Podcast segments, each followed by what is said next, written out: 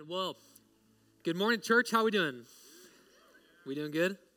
All right. Well, as Jeremy said, my name is Jack Nornberg, and I just have the privilege of being your guys' pastoral intern. And it's it's been it's been a ride. It's been fun, that's for sure. So I've been here for for three years, and I just love serving alongside you guys. It's it's such a blessing just to just to be with you guys, just to serve with you guys and have one mission in mind, and that's to proclaim the gospel as one church. And so I'm just thankful for you guys. And so this is my my third time having the opportunity to preach up here. And somehow I'm always talking about love. So I'm always talking about love every single time I'm up here. And so it's got me thinking like what is love? What is true love? So I know when my parents they're high school sweethearts, right?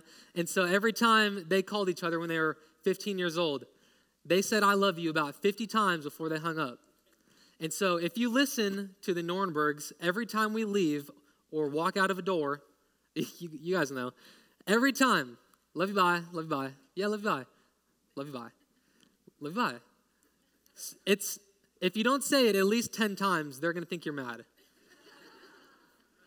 So is that is that love? Saying it over and over and over until they finally understand what it means. You see, I, I recently got engaged, right? I got down, yeah, there it is. So I recently got engaged, right? I got down on one knee, gave her a ring. Is this true love? Is this true love? Matt says yes. What about Valentine's Day, right? The the chocolates, the the roses, is that true love? What about what about Disney movies? Who likes Disney movies in here? Yeah, all the students, some adults. Disney movies, right? It's the fairy tale, picture perfect love story, right? Is this true love? What about every romance movie we see on TV? Is that true love? Uh, you see, our culture constantly talks about love. It constantly talks about love, and we've been skewed of what this means. And especially during this Christmas season, there's one thing. There's one thing during this Christmas season Hallmark movies. Hallmark movies, they're characterized by men slowly pursuing women based on this magical feeling that they have in their stomach. Is that true love? Is this really what love is?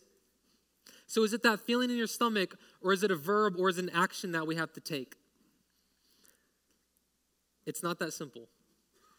You see, in, in the Greek, there are actually four words for love. And so if you're taking notes today, you can write these down. But the first one is eros. We see this is a type of romantic love. This is between a husband and a wife, this romantic love. Number two, we see philia. This is a friendship type of love, it's a partnership. Number three, we see storge. This is instinctual love. This is the type of love a parent has for the child. And lastly, we see agape love. And this is sacrificial love. Agape love is looking out for someone else and not yourself. Agape love is looking at the welfare of someone else for their good and not your own. It's looking outwardly, not inwardly. And throughout my studies this week, it's evident that Christ's love for us as believers and in this Christmas story is agape love. It's sacrificial and for the welfare of his people. This love is demonstrated so well in Jesus' life, and we see in 1 John 3:16, it says, This is how we know what love is.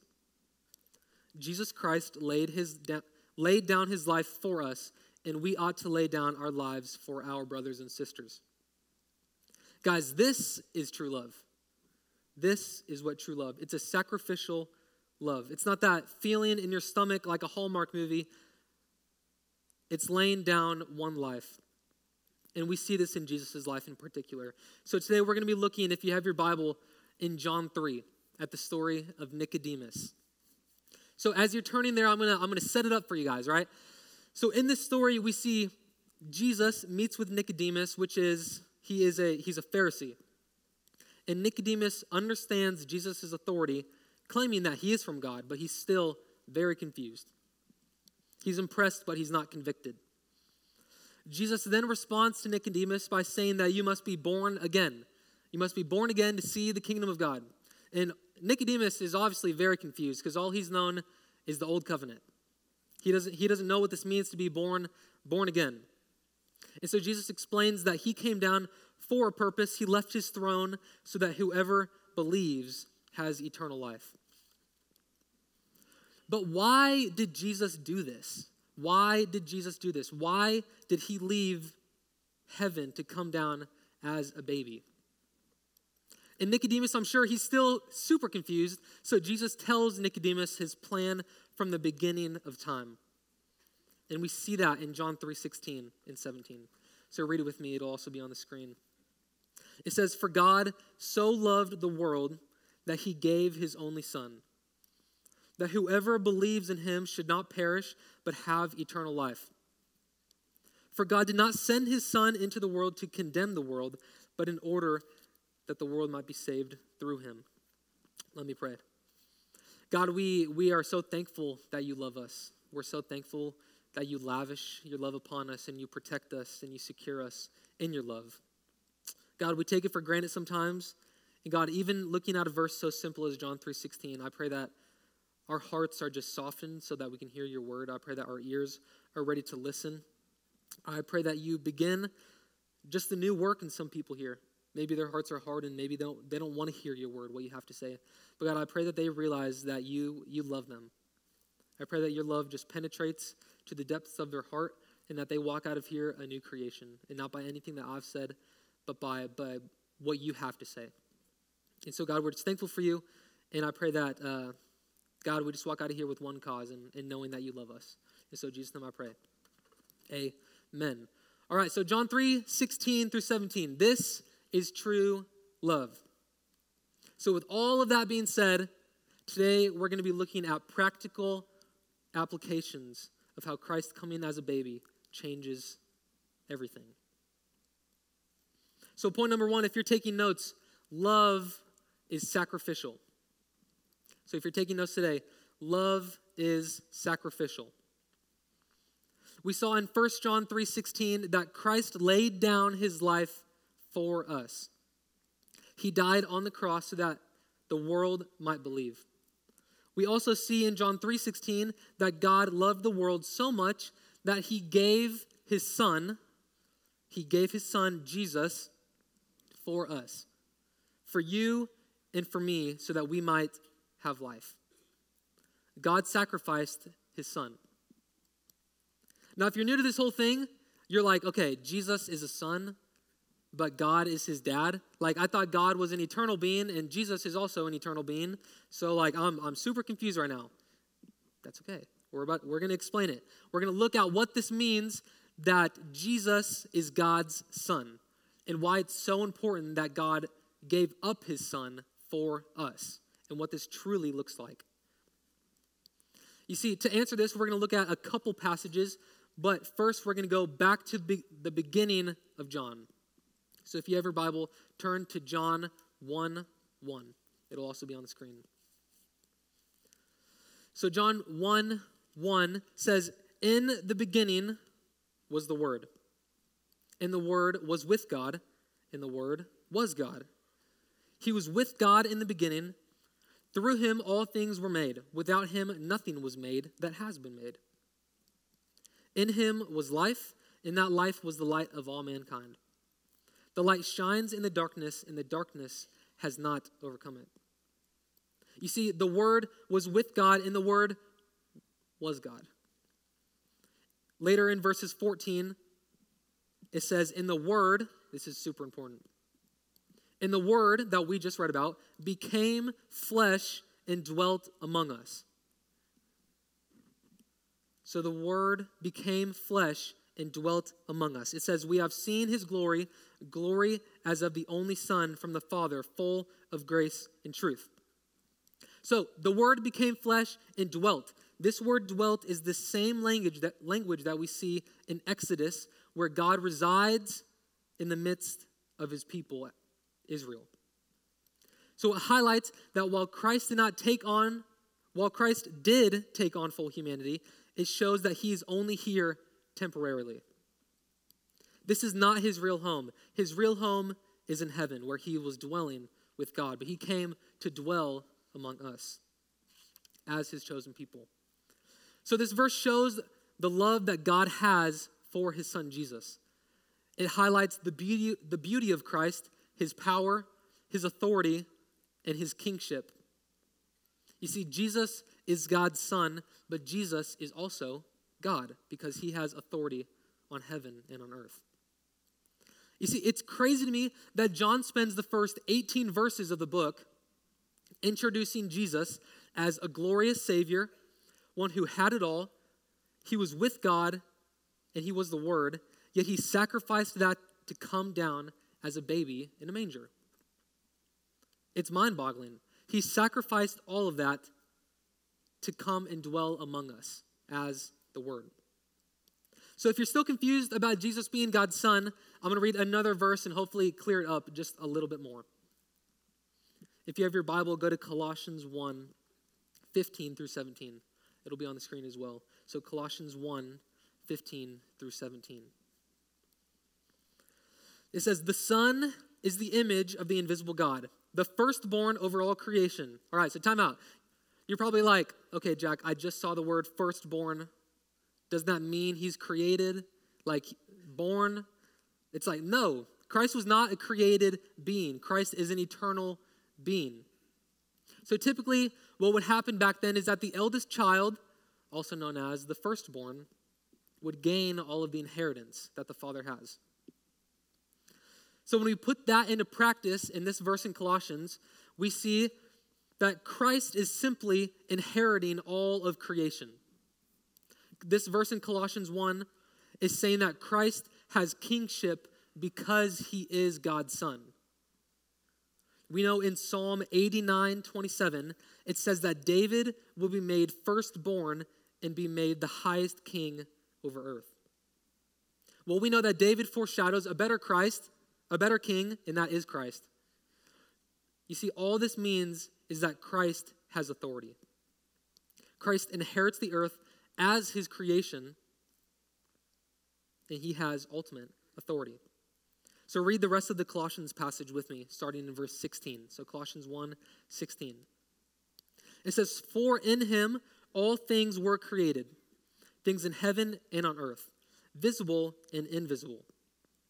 Whether thrones or powers or rulers or authorities, all things have been created through him and for him. He is before all things, and in him all things hold together. Now, I don't know about you guys, but these verses, they're crazy. They change everything about John 3:16. When we realize that Jesus had all authority in heaven and on earth, he was in heaven with God of the universe, and God gave him up to us, is the most mind boggling thing that I've ever heard in my life. He had all authority, he was sitting at the right hand of God. But God gave him up for us. So, to understand that God gave up his son, we have to understand that Jesus had ultimate authority. Jesus is a true and better king. See, Jesus willingly came down as a baby for us, and he left his home to be in a wicked world, yet he came and died for us. So, when we go back to this idea of agape love, we see agape love is sacrificial love and for the welfare of others. And God is giving us something, his son, for the welfare of his people. He gave up his son for us. A couple Wednesdays ago, Brian was also talking to the students of what this love looks like.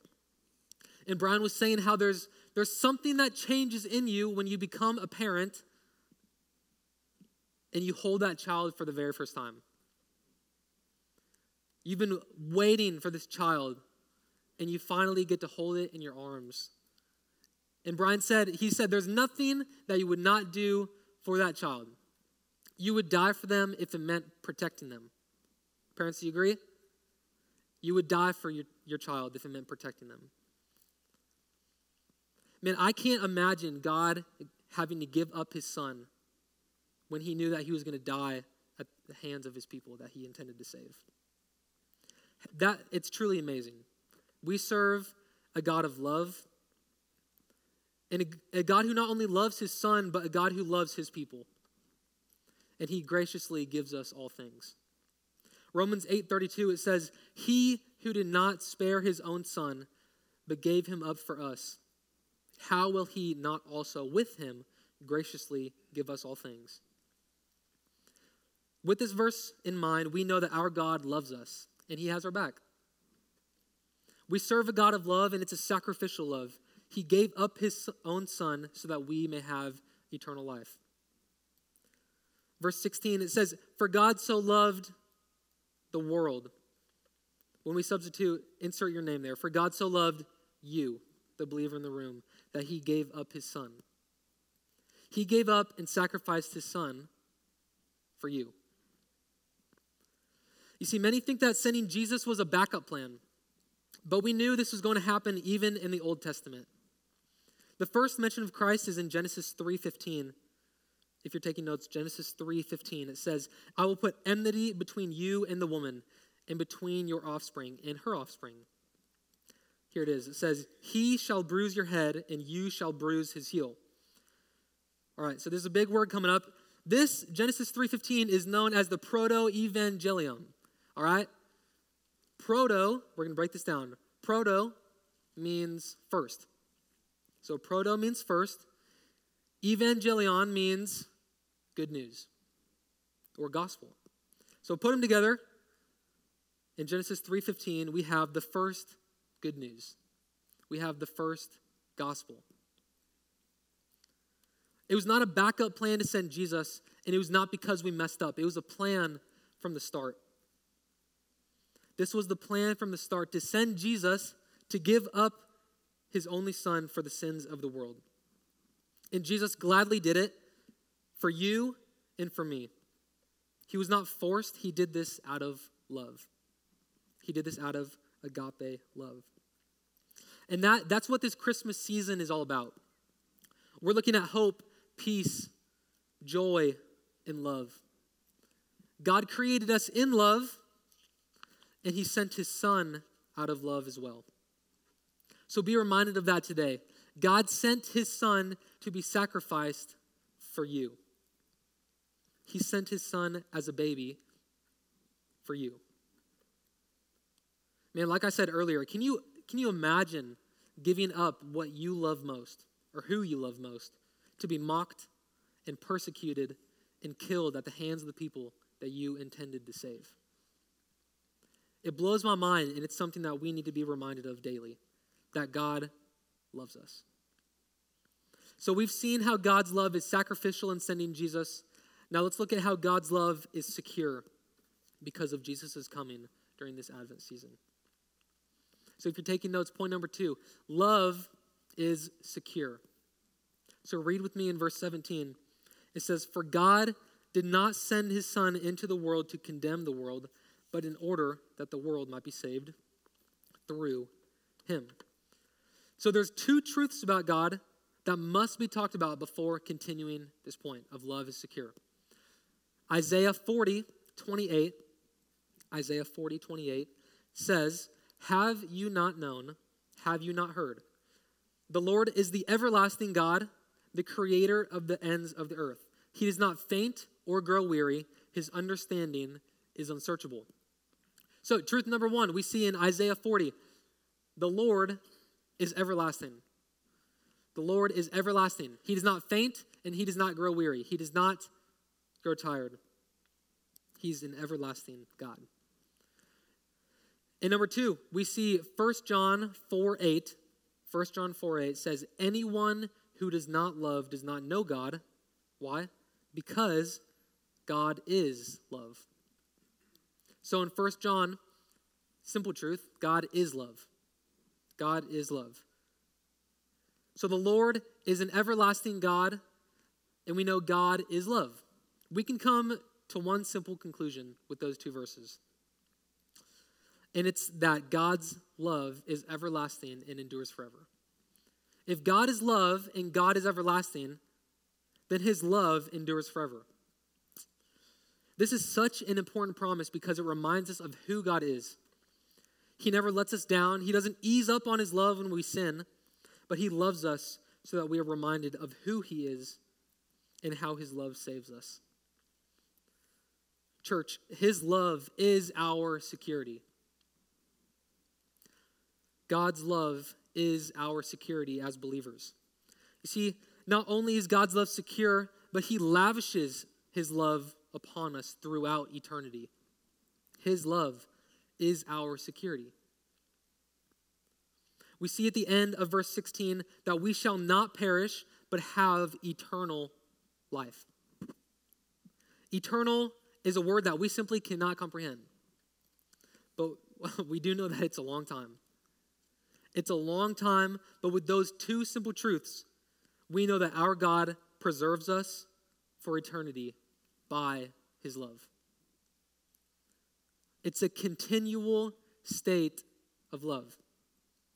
You see, as a church, we also just went through Exodus, and we saw in Exodus 12 the institution of the Passover.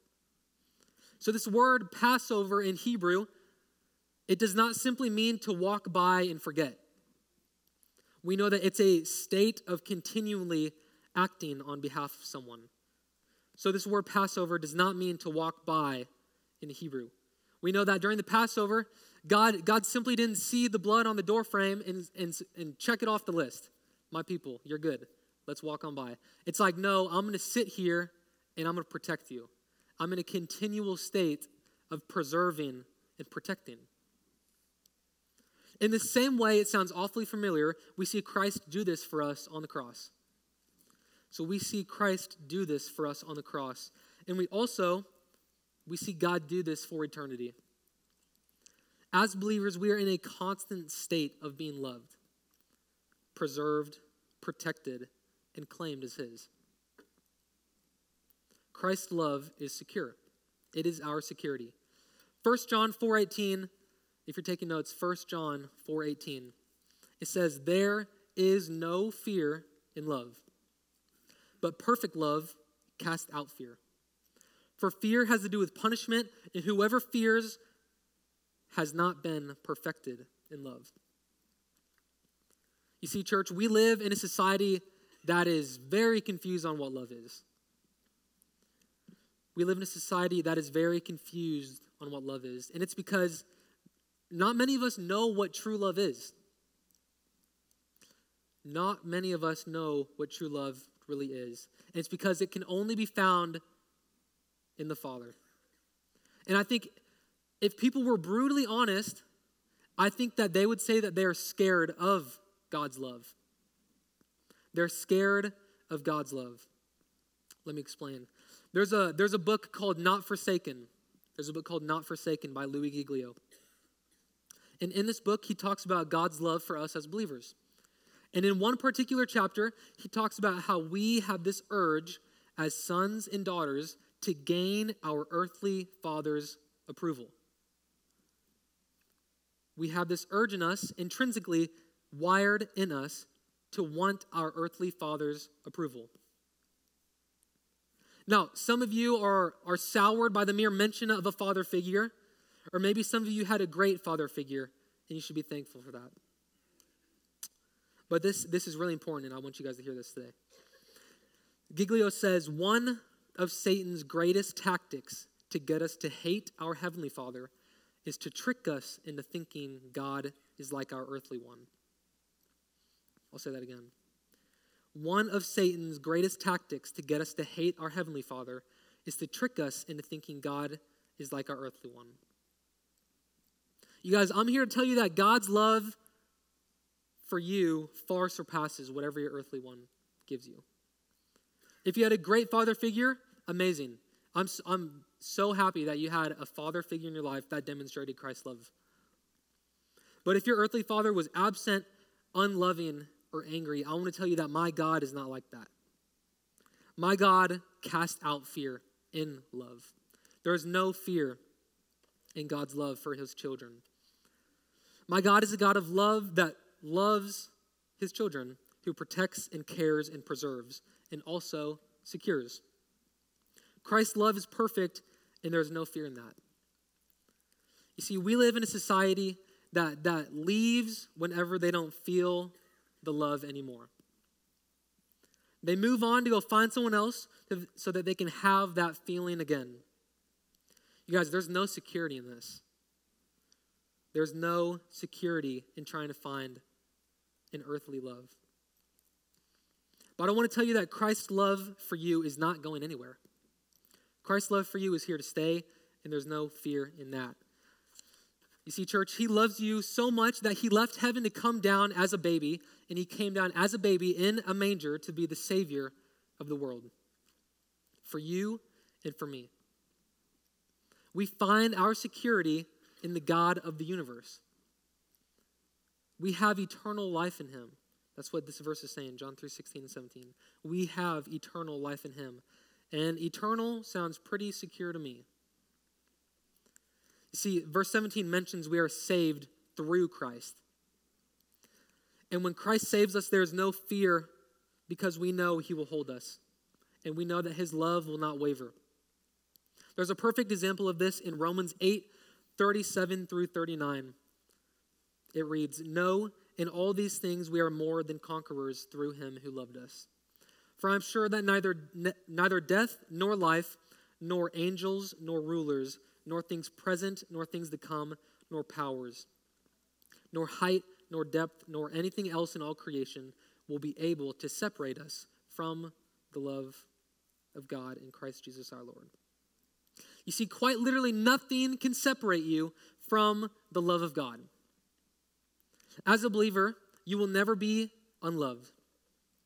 Once God has a hold of you, you are never let go. The trials of this world have no say, the suffering has no part, and the enemy has no hold over you. You are held by God's love, and we see that in this story in John 3. You see, as believers, we do not perish, but we know that Christ has come to save and do the opposite of that. He has come to give us eternal life. Now, some people think that Nicodemus, uh, he came to Jesus at nighttime to symbolize where he was spiritually. He was in the dark. But we know that once we believe and born again, that we are brought to light. And we see later in 18 through 21 that the people loved the darkness rather than the light. In fact, they wanted nothing to do with Jesus and they wanted to stay in the dark. But the thing about the dark is that there's no hope, there's no security, there's no love, and there's no power. It's a void that looks fun for a while, but then you realize later on in life that you trusted and put your hopes in the wrong thing. The thing about the dark is that life cannot sustain. Life does not sustain in the dark. But we know that our God sent his Son so that we may have everlasting life and be brought into the light. So, church, step into the light. Step into the light. You see, my urge for you today is to understand that Christ is for you. He's not against you. Verse 17 tells us that he did not send his son, Jesus, to condemn, but to save. And when we believe, we will be saved through him. And when we are saved, we are also secured in his love. Find your security in the only thing that will bring peace and love, not the vain things of the world. So, we've discussed how God's love is sacrificial and how it also secures. So, I've got three application points before we leave today of just God's love for you. So, if you're taking notes, point number one is Christ is not finished with you. Just like I mentioned at the beginning of the story, the story is Nicodemus and Jesus. We know Nicodemus is a Pharisee who is probably adamantly against Jesus and his ministry. Considering it was the Sanhedrin that got together to plot the death of Jesus, we can suspect that he was against Jesus as well. Now, we don't know what happened after this conversation in John 3:16. While some claim that he was impressed with Jesus but not fully convicted, others point to John 19:39 when Nicodemus brought myrrh and aloes to help prepare Jesus for burial. They say that is that's him openly identifying with Christ. You see, we don't know exactly what happened. We don't know 100%. But what I can say 100% right here is that each and every believer in this room was once a Nicodemus. You see, we're sinful people who were once living in the dark.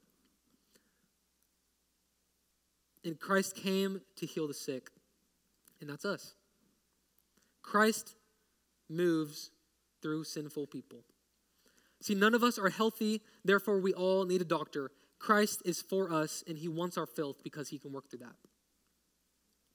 He can work through that when we have nothing else to offer because we have nothing else to offer. You are not unlovable, and Christ is not finished with you. Christ is not done with you. Christ sent his son to die on this earth because he loves you. Never, ever forget that. So, point number one Christ is not finished with you. Number two, loved people, love people. Loved people, love people. So, because Christ loved us, we need to love others. 1 Corinthians 13, 2 through 6. It says, And if I have a faith that can move mountains but do not have love, I am nothing. If I give all I possess to the poor and give over my body to hardship that I may boast, but do not have love, I gain nothing. Verse 4 tells us what love is love is patient, love is kind. It does not envy, it does not boast, it is not proud. It does not dishonor others, it is not self seeking, it is not easily angered, it keeps no record of wrongs. Love does not delight in evil, but rejoices with the truth. It always protects, always trusts, always hopes, and always perseveres. This is true love. And each one of those things is what Christ demonstrated on the cross for you. You see, love people because Christ loved you first. If the God of the universe can forgive you for sinning against the holy God, then you can forgive and love one another, human beings. Now, don't show them the world's version of love, show them Christ's love, which is pure and sacrificial. And that's my urge for you today. Loved people, love people. So, lastly, if you're taking notes, remind yourself of God's love for you. Remind yourself of God's love for you. So, as I was preparing for the sermon, every morning when I woke up, I read John 3 16 and 17 every single morning. I would wake up, I'd open my Bible, for God so loved the world that he gave his only son. For God so loved his world that he gave his only son. Over and over and over to just let it sink in. I think we take this verse for granted a lot. It's one of those verses that we were just taught as kids. And it's it's simple, if you want to say that. And we've just honestly become numb. We've become numb to the fact that God sent his son for us. Like God sent his son for you and for me so that we can have eternal life. Man, what a good promise. Like that changed everything throughout this week. It's it's not just a simple memory verse. It's God so loved the world that he gave his son for you. That's what it is. It's eternal life and it's promised if you put your faith and trust in him. See, it's forever with the King of Kings and him lavishing his love on us. The King of Kings loves you so much that he sent his son to die for you. You see, the gospel not only saves, but it preserves. And it reminds us of who we are and whose we are, which is God's. See, throughout this Advent series, that is what we are reminded of. We looked at hope and how we put our hope in a baby that came from glory but now we look at how God loved us so much that he sent that baby to die for us. And so if you're here today and you feel unloved, hopeless, and lost, then boy, do I have good news for you because you are in the right place. And it's not because anything I can do, but it's because of what Christ can do and because of what he already has done. He can make you a new creation. So, throughout this Advent season, and the coming of a king, we are reminded of Christ's love for us as his people. So as Brian comes up here to sing the invitation, and if if you just feel God moving, like I encourage you to do business with God. Whatever that looks like. I don't know what that looks like for you. I'm not going to tell you to do anything. I can't make you do anything. But if you feel God moving, trust him. Take the leap of faith and surrender. Because Christ is for you and Christ loves you. And he sent his son to die for you, not to condemn, but to save. And so if you want to do business, whatever that looks like, stay in your seat, come to the front, talk to Jeremy, grab someone next to you. Do business with God and surrender. So let me pray. God, we just love you and we're so thankful for you. But God, you loved us first. And I pray that we're reminded of that every single time we, we take a breath. God, that you sustain us, that you preserve us, that you secure us, and that you're for us. God, you sacrificed your son for us, that's the gospel. That's the good news. You sent your son to die so that we can have life with you. And so, God, today I just pray that you're softening hearts even as we speak. And God, I just pray that someone takes the leap of faith and surrenders to you. Not because of what I've said, but because of what you've said, God. And we're just so thankful for you.